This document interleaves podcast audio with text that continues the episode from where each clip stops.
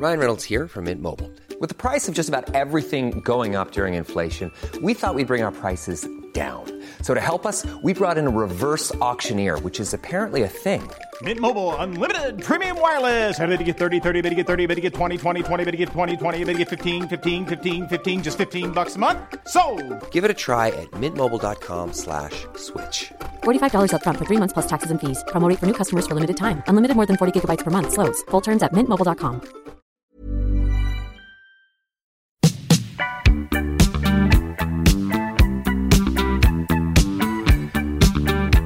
Thank you for joining the conversation on Colloquium. This episode is brought to you by Excelsior Capital, an investment platform focused on democratizing private equity by providing individuals access to direct opportunities.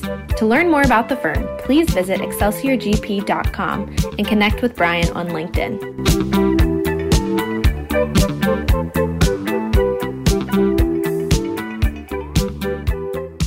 Hello and welcome to the conversations on Colloquium. Today I'm excited to have somebody that I've got to know through the pandemic virtually, Tim Pawul, who's the president of the Mineral and Royalties Council. Tim, how are you doing today?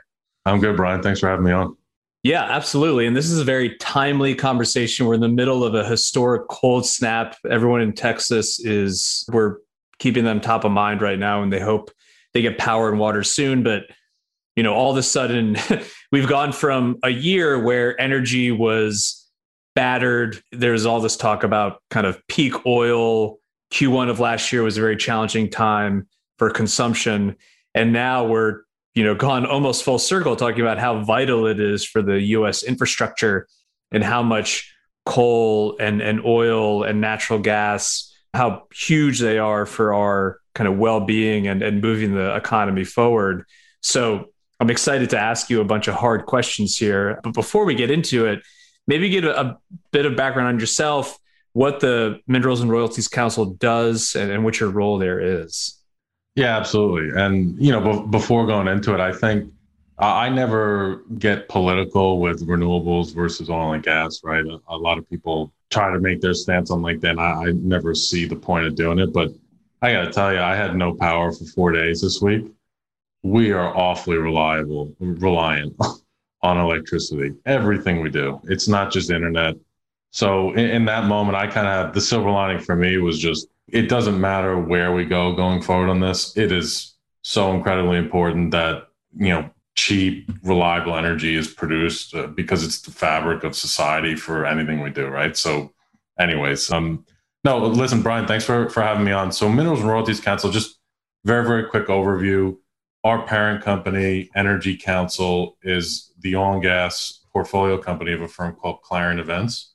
Clarion is, is based in London and they are owned by the Blackstone Group. So Clarion has a portfolio that's quite vast, covering various media and events related businesses in, in sectors all over the globe.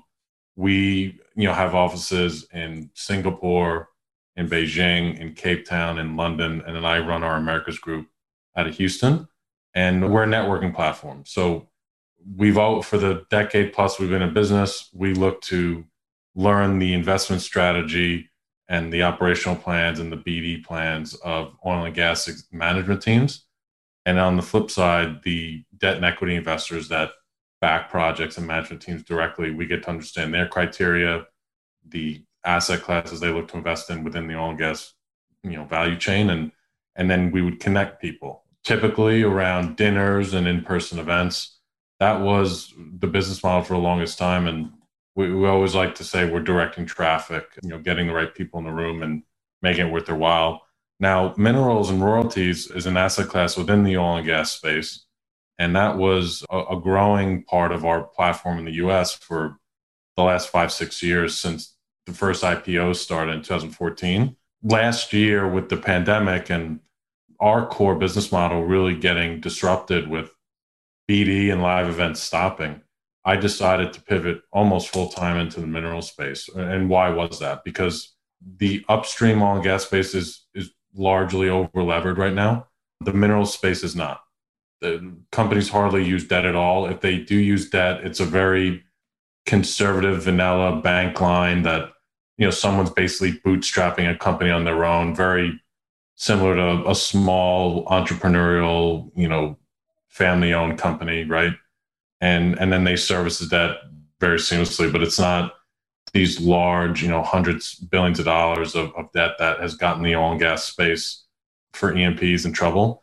And and then it's a different animal, right? You don't have cost exposure in minerals. In oil and gas operations, you have a portion of the revenue and a portion of the operational costs.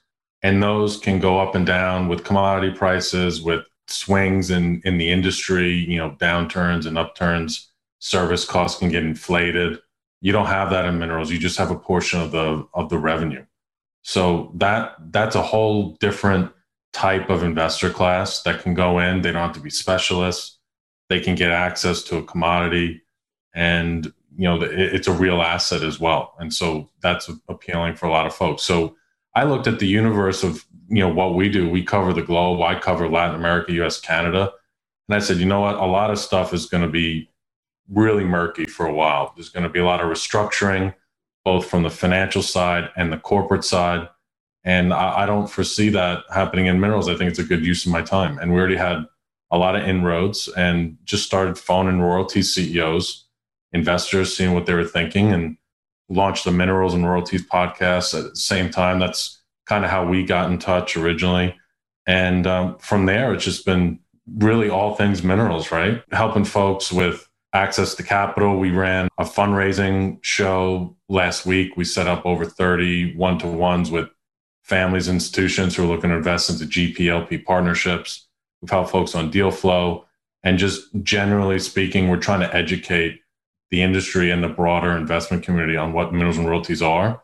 They're not new, but they've been a, a, a well kept secret within the oil family universe, I'll say. Family offices that have made their wealth on oil know all about minerals and been doing it for years and years. It's great for wealth preservation. It's a great yield product. There's tax benefits.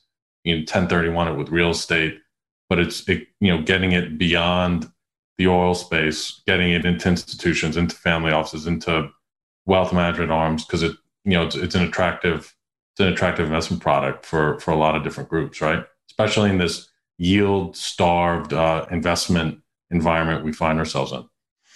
Yeah, I would definitely encourage any listeners who are interested in, in learning about the space. Tim does an incredible job of putting on, you know, virtual events, and his podcast series is extremely informative and he gets some great interviews and, and, talking to gps and sponsors and other kind of ancillary service providers there.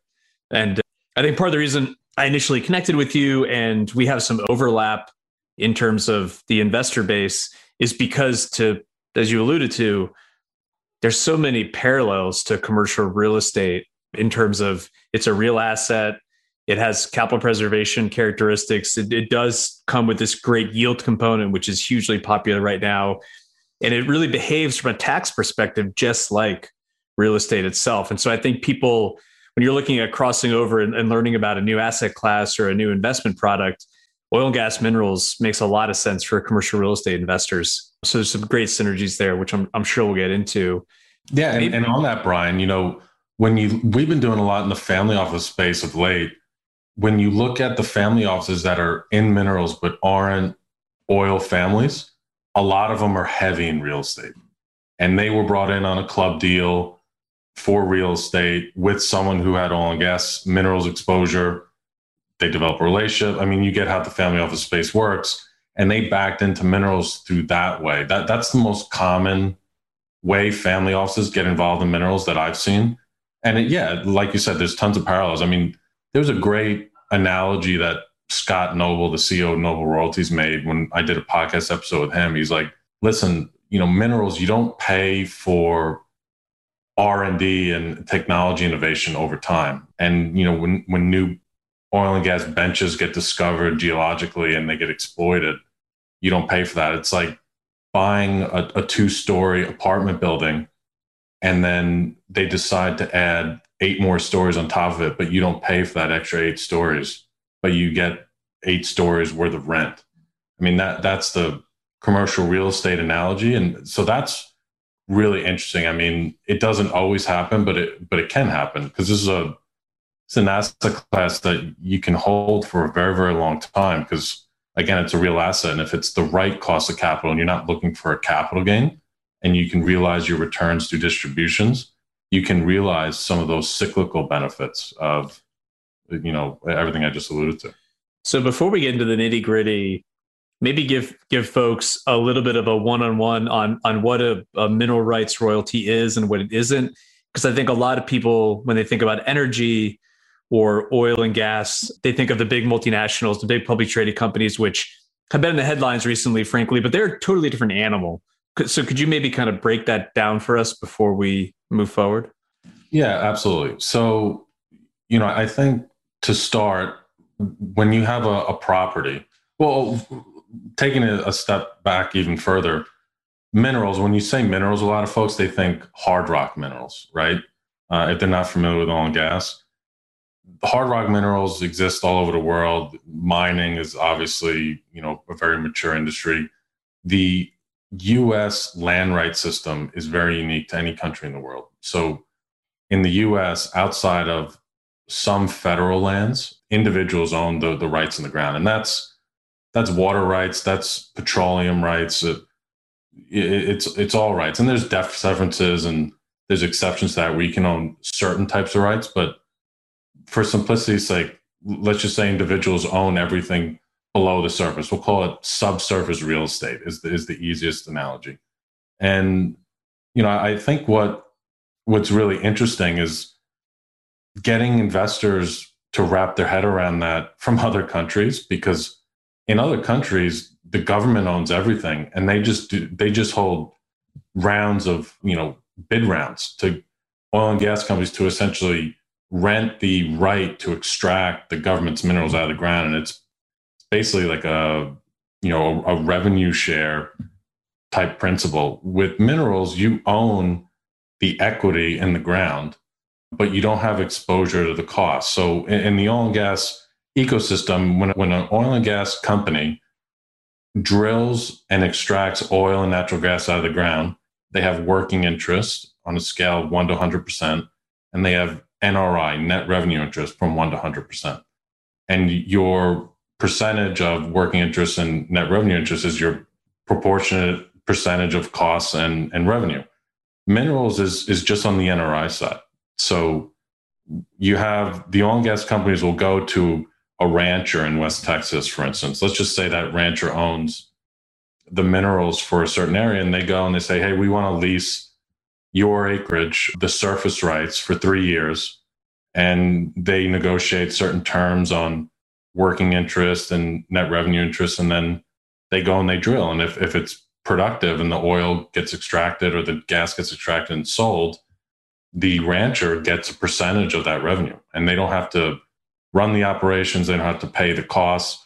Now there there is something a term called non-op working interest partners or non-op partners for short those are individuals who have a share of the costs and a share of the revenue, but they don't control the operations. Some royalties companies like to do both non op and royalties, but it's becoming more and more popular to just have pure play minerals companies because you don't have the overhead and the G&A of, of those wells. And, you know, unconventional wells, I'm sure everyone's heard the shale revolution who's listening. Unconventional wells are 10 million bucks each. So you can imagine, even if you're a 2% working interest owner and Exxon goes and drills 30, $10 million wells, that capex hit can be pretty devastating if you're hit at the wrong time with your portfolio to get those those capital calls. And so, you know, paying upfront for something and then not having to budget in capital calls going forward is very attractive for investors. And and then you just produce it out and get and get the yield over time as as the minerals are producing. Now, the one thing, it all sounds great. I'm kind of arguing pro minerals right now. If the minerals don't get developed, you don't get any revenue. That's the downside. So you can't just say, you know what, I really like my minerals. I, I want someone to drill them right now. You, you're not in control. So you're in the back seat of the car and someone else is driving. You need to, you know, as as professional minerals companies, go out and aggregate these these portfolios of minerals, you want to make sure you're in a good call, a good driver, so that the likelihood that your minerals get produced in the near term with a competent operator so that you get the max return on your minerals is is critical. You know, you can also buy existing production as well. That that's more of a straight yield play, and um, that that's just a different facet of, of the mineral space. It, to translate it over to, to real estate, you could buy an existing apartment building in, in downtown New York City, or you could go out into a suburb where there's new development. It's just different costs of entry, different risk profile investors, and so there's all sorts of different ways you can play play the game and skin the cat. So along those lines, what is the universe of, of optionality available to people if they want to invest in this space? Yeah, so you can have you can go through public securities. That space is very green. You have, off top of my head, six or seven publicly traded minerals companies. The challenge with a lot of those is the market cap er, is, is small. So large institutions can't afford to go in and out of those of you know, we're talking three, four hundred million market cap. But that started in 2014. So that space will grow. They these companies trade on yield. So they need to buy mature producing minerals. They can't buy undeveloped minerals and take speculative risks. But you know, the, all the companies that made it public, you know, going public is very difficult over the last five years. The ones that have gone public are are healthy management teams, they're quality companies, and you know that over time there'll be more public companies and and they'll they'll grow. So that's one option. You can can invest into the stock of a, a public equity. Uh, and it, it, and it's similar to a REIT, right? I mean, in terms of the challenging space, typically lower kind of market cap, smaller type companies. And my family invested in a couple of these public traded firms in I think May or June when they were just getting hammered. Typically super high yields, but there are some structurally there there's some issues there in terms of how they get bigger and what the ultimate liquidity looks like. So I'm very much like a burgeoning asset class, I think, in a lot of ways. Yeah. yeah. So, you know, do some of these public companies merge and, and, and get the scale needed, or do you have some private portfolios combine, you know, like a triple or quadruple merger that gets a $3 billion market cap? Those conversations happen all the time. So we'll see. And the, and the right portfolios will come to market as, as need be, right? But but th- so that's you know going back to how do you invest? That's one way. The other is you know you can go direct, which is interesting, and you don't. If you think to yourself, traditionally investing in oil and gas, you typically need a little bit of scale. You need an operations team to buy an asset directly. With minerals, you can you can be you know buy an undivided interest that is the tune of fifty thousand dollars. You can start as small or as big as you want, you know, I, I think that buying direct is is typically you have family offices right buy packages and portfolios that have been aggregated. You can do co-investment partnerships alongside minerals teams, and, and they you you know additional high net worth or family offices give scale for for certain shops to get access to bigger deals they wouldn't be able to take down with their own money and then you can invest into uh, GPLP partnerships, and that that's an increasing trend now as private equity has been challenged over the last few years. I think they have their established portfolio companies in certain regions of the country. The days of putting up 12 different management teams for one basin are over. They're consolidating within their portfolios and they have quite a bit of dry powder in their funds left but that's going to go to existing management teams. It's all about scale now, driving down costs, and so that ha- that's happening in minerals as well. Even though minerals is different than E&P, the trends are, are very similar. So consolidation, driving down costs, still has benefits. So you see a lot of private equity companies sticking with one, max two royalty vehicles within their portfolios, and as a result, you have all these teams that have pipelines of deal flow, they have track records in minerals, and they no longer have access to private equity capital. So they want to go out, raise money direct from family offices and, and institutions. And the, the, the sweet spot typically is a friends and family office fund of 20 to 25 million, maybe take 18 months to deploy. I think that's something where you can buy selectively, you can buy value, and a lot of groups are pivoting towards that. And, so that's one of the reasons why you know us kind of being the the mouthpiece of the mineral space on behalf of our network to try to get out, come on here, speak with you and, and other organizations, just to educate groups out there on what minerals are to hopefully pique their interest, right? And and when I was doing some homework on this space over the summer, I guess it was, it seemed like most of these groups are doing blind pool commingled funds. That it was a challenge to do in, in real estate, for instance, we're a syndicator, right? So we have one building in one location. We raise capital around that one building, specialty purpose vehicle type setup.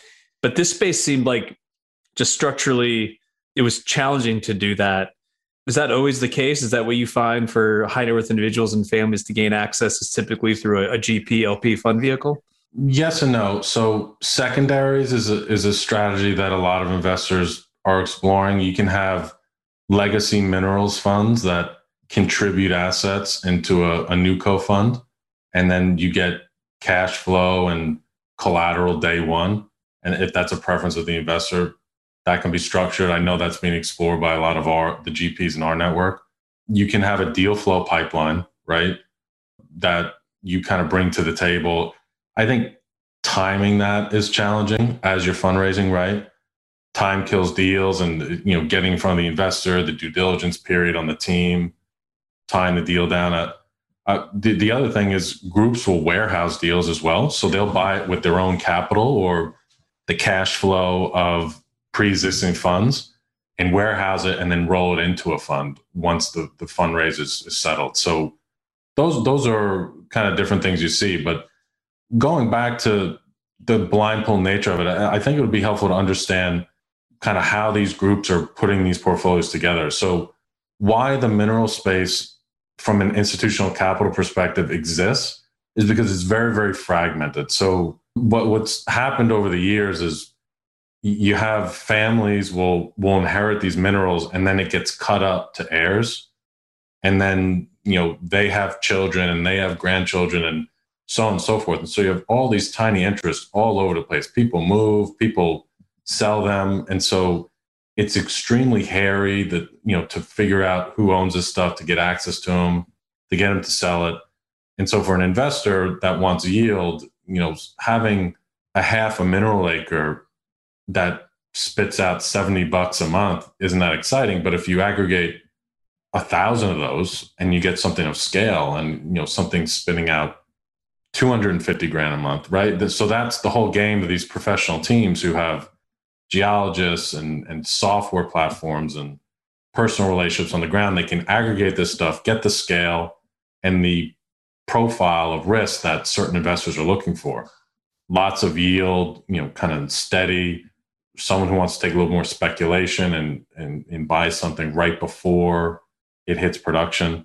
And, and it's really important to, to understand that and why a lot of these funds. I explain that because a lot of these funds will have you know quote unquote blind pool funds because they have to go out and aggregate this stuff piece by piece. It, it's very difficult to just buy big chunks. Um, you know, big is a relative term in minerals. If you buy a $10 million minerals portfolio, it's decent size, oil and gas, 10 million bucks is a, is a nothing burger. So, you know, I, I think that it takes time to put $25 million to work thoughtfully if you want to do it at the wholesale level, which a lot of folks prefer because they wholesale, you know, the, the term ground game is is oftentimes used, right? you're going out you're you're knocking on the doors of landowners you're trying to buy direct from them direct from the source depending on your strategy uh, cheaper cost of capital meeting yield only wanting to put scale of dollars to work maybe wanting to have a management structure where you're lean and you outsource everything and you only have three people instead of a large team you may prefer to to buy aggregated packages package them up into a larger scale. So there's a whole there's a whole daisy chain that works really nicely. You have aggregators on the ground that'll, you know, they might use their own money and put stuff together, flip it up, and make a you know a 2x real quick on their on their money and, and it's good for them because they're not an established fund and then you have you know private equity cost of capital. You have cheaper cost of capital gets down to low teens, you know, high single digits. Everyone's looking for something different, different scale, and and that's where all the different aggregation strategies come into play. But at the lower end of the market, a lot of folks will will do that blind pool simply because they need to, you know, brick by brick, right? Build build the yellow brick road. And what are return profiles in this space? Say you're, you know, a high net worth individual or family office, you're looking to invest into a vehicle or or a syndication that's hundred thousand, two hundred fifty thousand dollar minimum. I mean, where are yields today, and what does that ultimate liquidity look like from a hold period? And to your point, there's this ecosystem.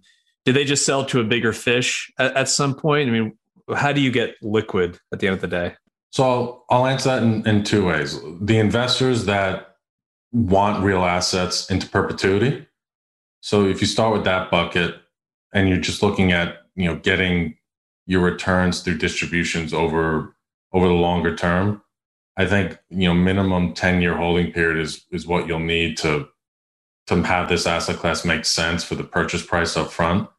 It varies obviously based on portfolio and how everything's bought, but what I see, eight to thirteen percent annualized returns is is kind of what you'll get through distributions that can can go up and down with commodity prices. I think overall, investors are looking to get some sort of path towards a two x plus return.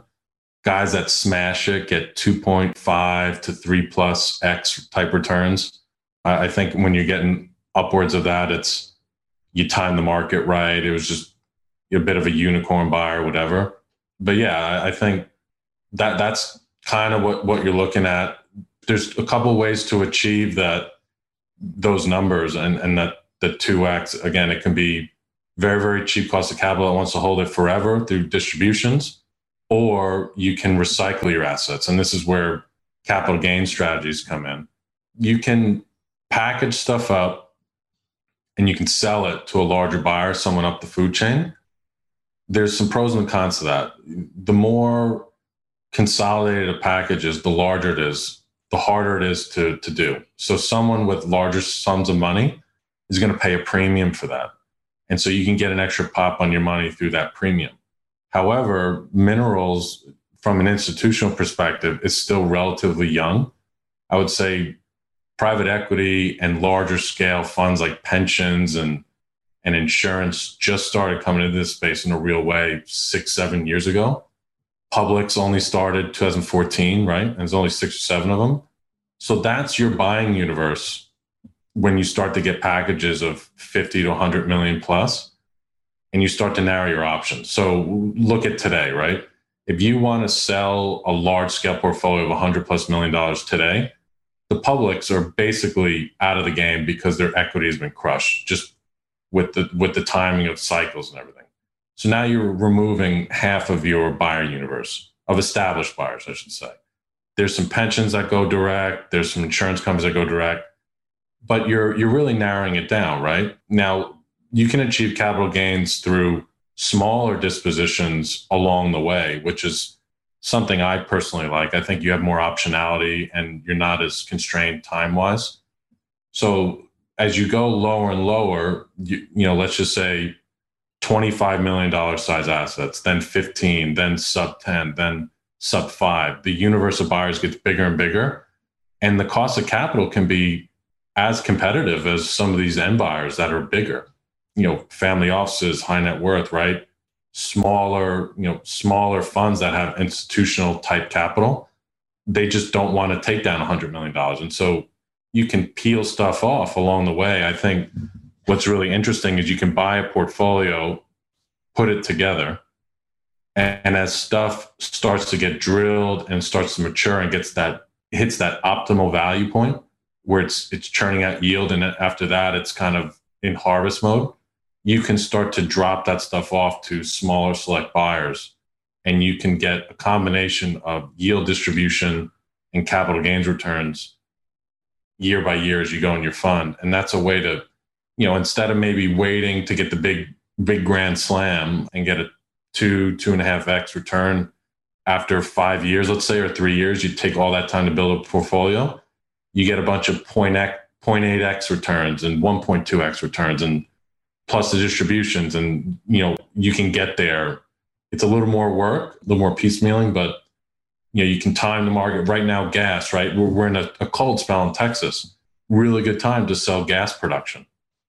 Not so great a time to, buy you know, with oil, but you know, selling oil assets two years ago was great. So you can time it by doing these little piecemeal divestitures along the way. And I, personally, I, I, think that's a, a good way to go for sure. And that's a great point. How dependent are these investments on commodity prices and, and what's happening in the energy markets themselves?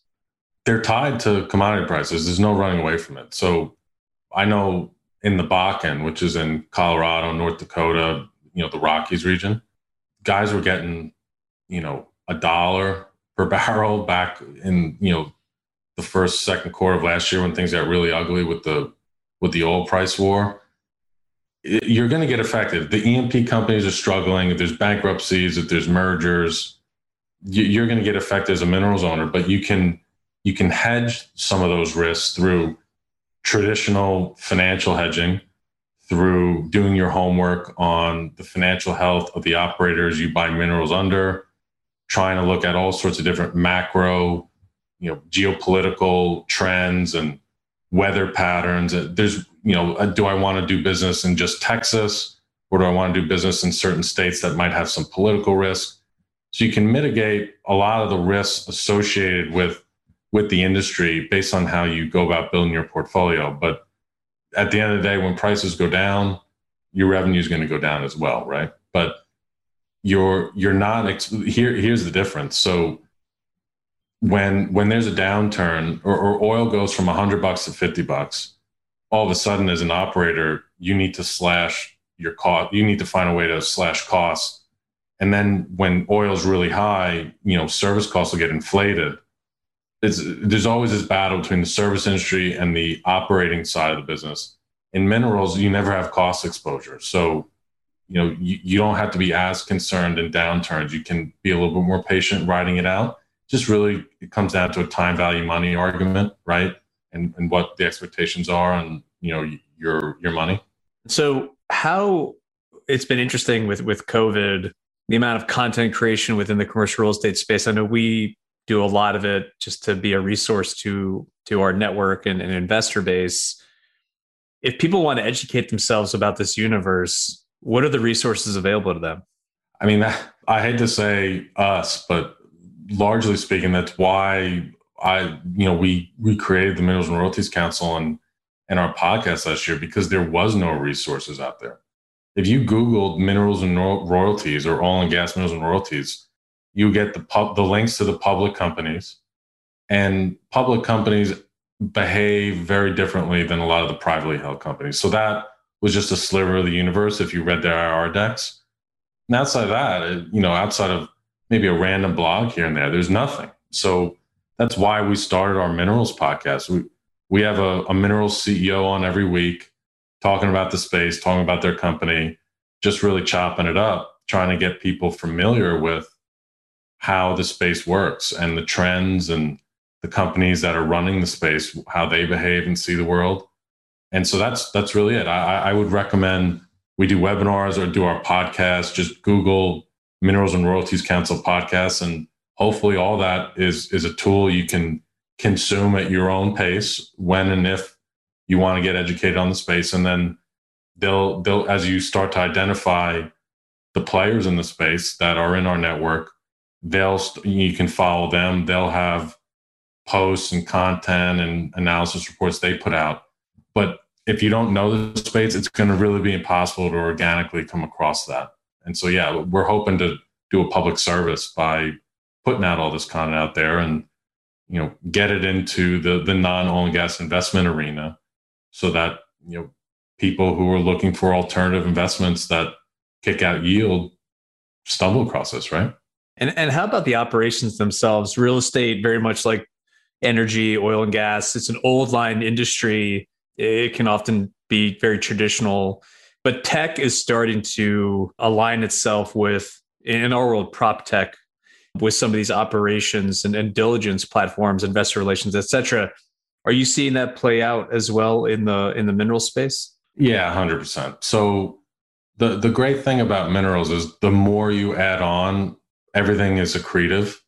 So you don't necessarily, if I manage a million dollars worth of minerals, if I now manage $10 million worth of minerals, I really don't add that much cost on, right? Because I don't have operations. So leveraging technology, software platforms, different streamline different processes is is integral because you want to do more with less. And of course, there's cost pressures with COVID and laying people off and the economy being strained.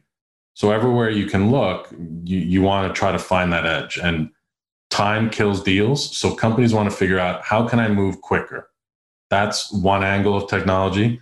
If you can do due diligence quicker, if you can screen more deals, if you can do it with less people and less costs, it's it's huge. And so there's all the different facets of the mineral space, the title, you know, lead acquisitions, finding contact info, marketing. There's all these little, you know, startup tech companies that are, are popping up that are doing great things. And, you know, it's it's only gonna continue.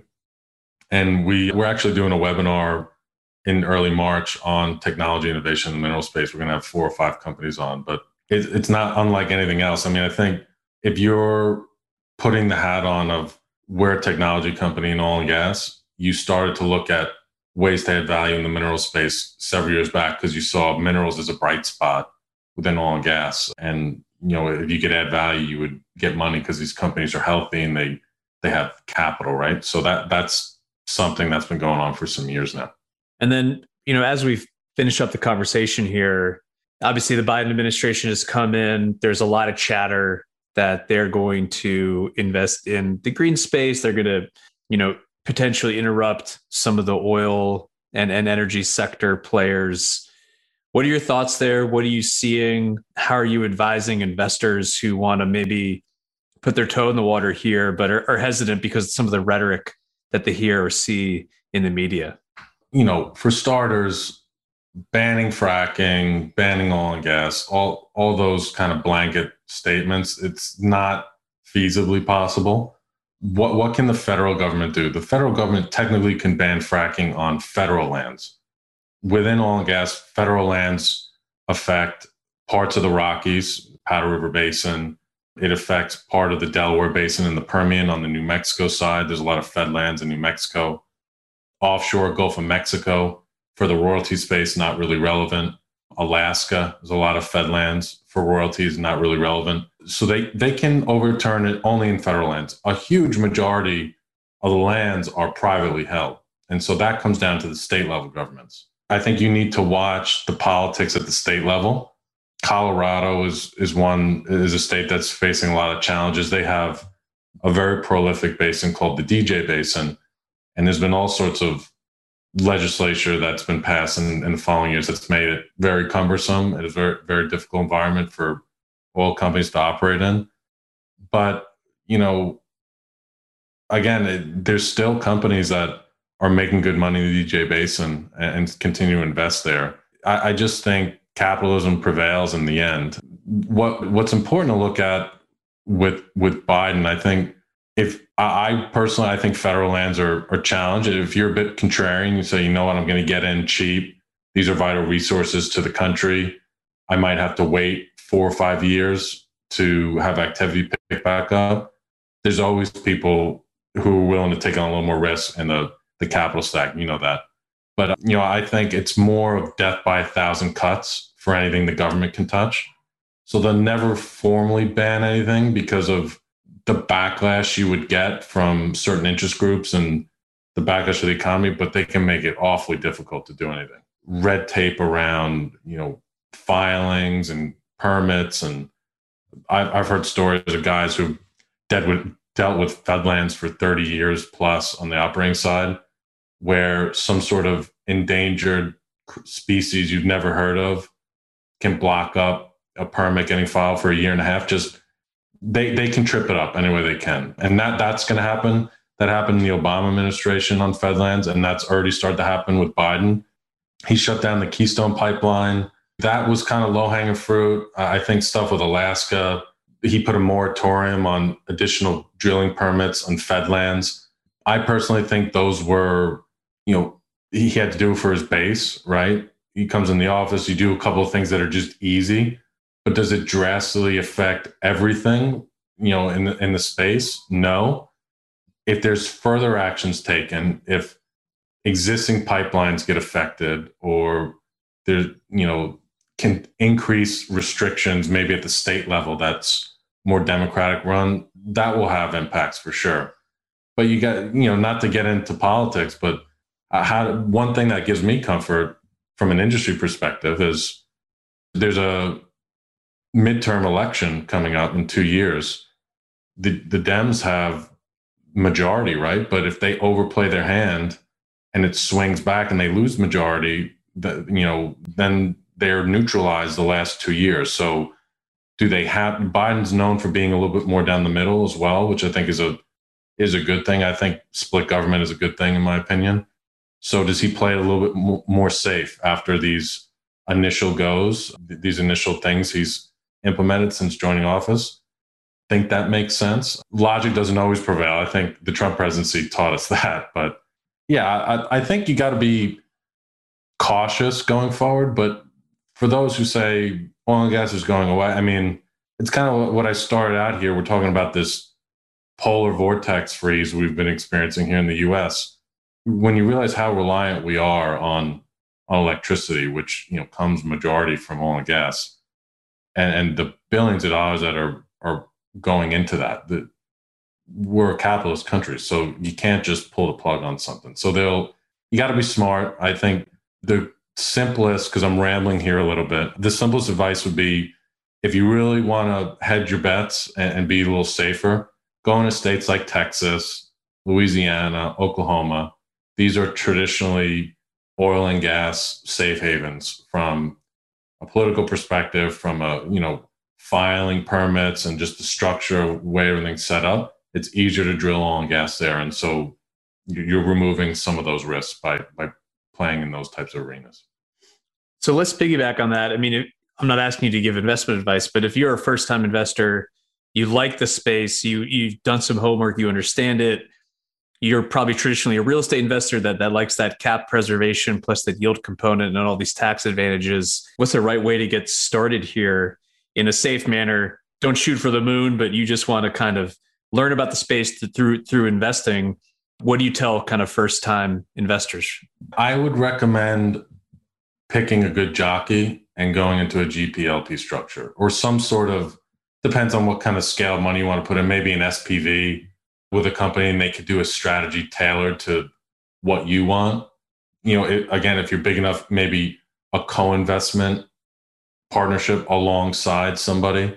There you can dip your toes in, you can learn the space and you're letting an expert do it an expert that knows oil and gas has technical people and, and acquires minerals for a living i i think if you're completely new to try to acquire these assets directly is probably premature but after you know after you start to build up a portfolio of minerals and you have existing cash flow you can consider hiring a, a couple people in house and buying packages yourself and funding some of that G&A out of cash flow.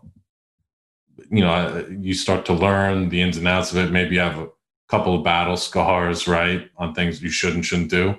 That would be my recommendation, though. Pick some, do your homework, meet with lots of different teams, try to get a tasting menu of what's out there and the strategies, and then you know pick someone you like and and give it a go.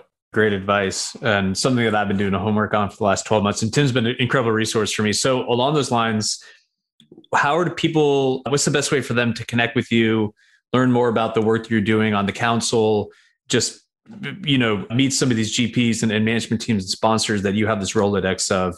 What's the best way for folks to reach out?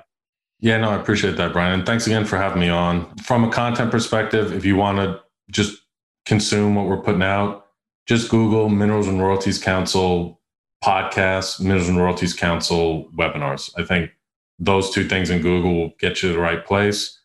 If you're interested in getting direct introductions to, to GPs or speak with me directly, you can reach out tim.pawul, P-A-W-U-L at energycouncil.com. I'd love to learn more about your investment criteria. And, you know, we make introductions for folks. So we're trying to connect the dots, especially in a virtual world. And if you're serious about getting involved and want to speak with management teams, we can be that bridge. And we're happy to help you in this journey. And, and our end goal is to get more investors in this space. So would love to, to chat with everyone personally if, if, if possible. Yeah. And, and I can personally attest to, to the resources Tim has available are impressive. Definitely encourage people to reach out. So Tim, thank you for finding the time. No, Hope you, you stay stay warm, stay safe, and hopefully some people can reach out and learn more about what I think is a very interesting uh, investment area. Absolutely. Thanks again for having me on, Brian. Have a great weekend. We'll, right. we'll be in touch. Thanks, Tim. Take care. Thank you for joining the conversation on Colloquium. If you enjoyed what you heard in this episode, please like, rate, or leave us a review. And stay tuned for our next episode coming soon.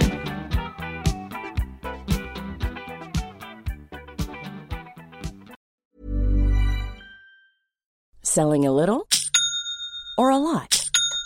Shopify helps you do your thing however you cha-ching. Shopify is the global commerce platform that helps you sell at every stage of your business. From the launch your online shop stage to the first real life store stage, all the way to the did we just hit a million orders stage.